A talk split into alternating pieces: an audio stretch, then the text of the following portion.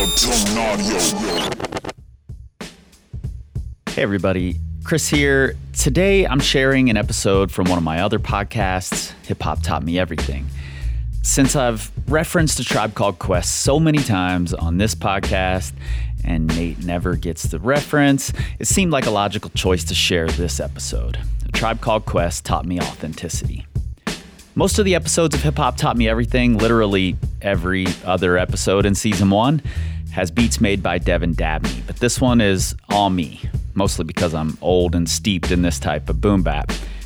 After each of this style of episode, which we call lessons episodes, Devin and I record a separate episode called Liner Notes, which are long form conversations where we go deep into the history and making of the song.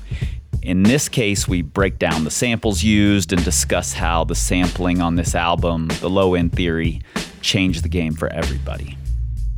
Also, if you listen to Hip Hop Taught Me Everything on Spotify Premium, then immediately after a lessons episode, the full song that we're learning the lesson from will play.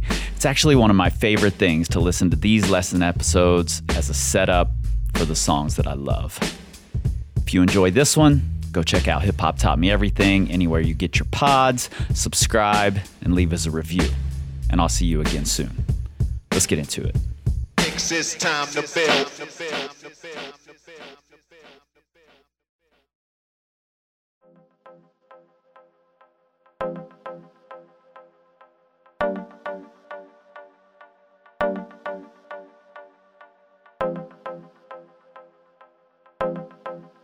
Will Smith famously said, Basketball courts in the summer's got girls there.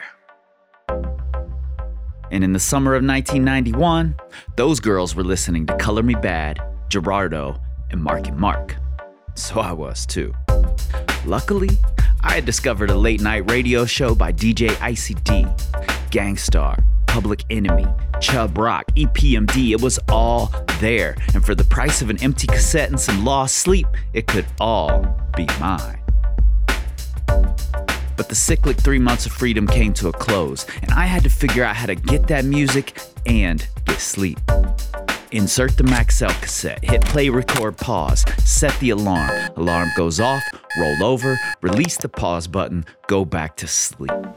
On the bus the next morning, there would be 60 minutes of hip hop untouched by Billboard charts.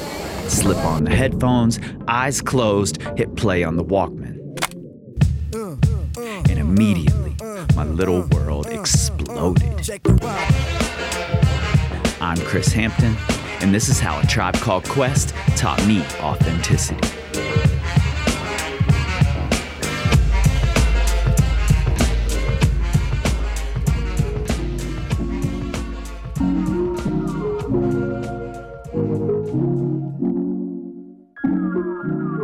Heard their first album, People's Instinctive Travels in the Paths of Rhythm, but wasn't entirely sold. I couldn't quite put my finger on it. Something was missing. Whatever it was, by the time they walked into the studio and queued up the now iconic samples from Grover Washington, Biz Markie, The Average White Band, and Minnie Riperton, they had figured it out. And they had absolutely mastered it.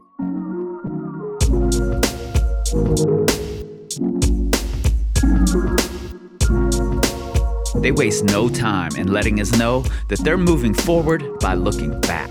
A dangerous proposition when done without a critical eye toward nostalgia. However, when the rearview mirror is used simply to guide the travel, knowing where you came from is a valuable ingredient. Yo, Phife, you remember that routine that we used to make spiffy like Mr. Clean? Um, um, a tidbit, um, a smidgen. I don't get the message, so you got to run okay. the pigeon.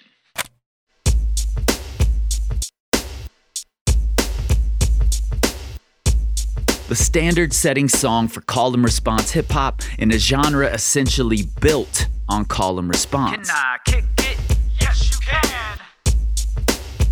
Check the Rhyme was the first time we heard Phife Dawg really go for it, being his street corner, battle rapping, confident, swaggering self.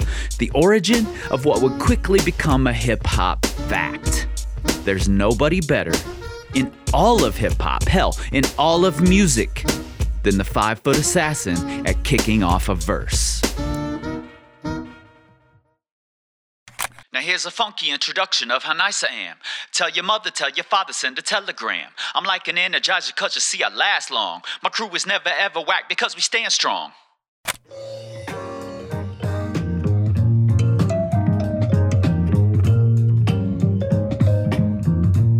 Tribe was native tongues, and somehow I'd gotten the idea that because native tongues was about positivity, open mindedness, and Afrocentricity, then they must be above the usual ego fueled braggadocio of hip hop.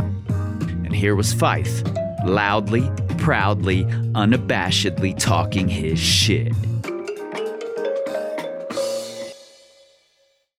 You'd be a fool to reply to Phife is not the man, cause you know, and I know, that you know who I am.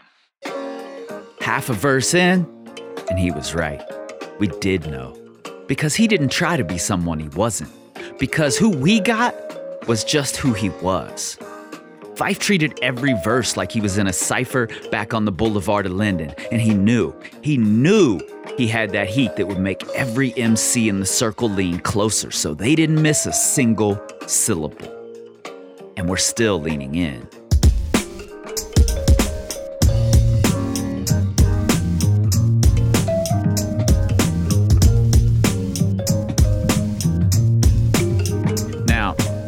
Almost excuse you if you assumed that Tribe Called Quest was a duo, Q-Tip and Phife Dawg, or a trio with Ali Shaheed Muhammad. Almost excuse you. But there were four. Shaheed, quiet and humbly introspective even now, mostly played the background working on production and DJing. And the fourth member, Jarobi White, was following his passion for cooking, but remained a spiritual advisor, a, a Bundini Brown to a Muhammad Ali. Sometimes it's what you don't see that shows you everything.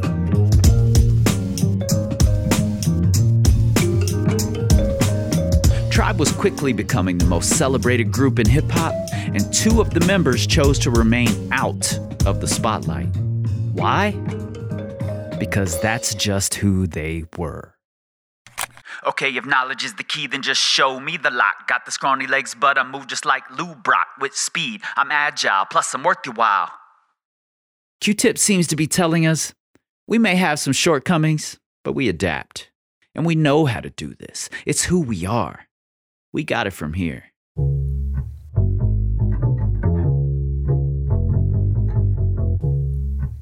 And sitting there on the school bus in my own little world, I believed him. How could I not?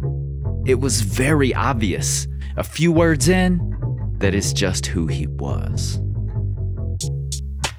And then, as if he knew exactly the question that would come from a 16 year old kid in Cincinnati with too many interests to fit into any one clique, who was having trouble at home and was only a couple of months from getting sent to juvenile detention, and felt like he was living in a world he could not understand and that did not even try to understand him, how far must you go to gain respect? Um, well, it's kinda simple, just remain your own, or you'll be crazy sad and alone.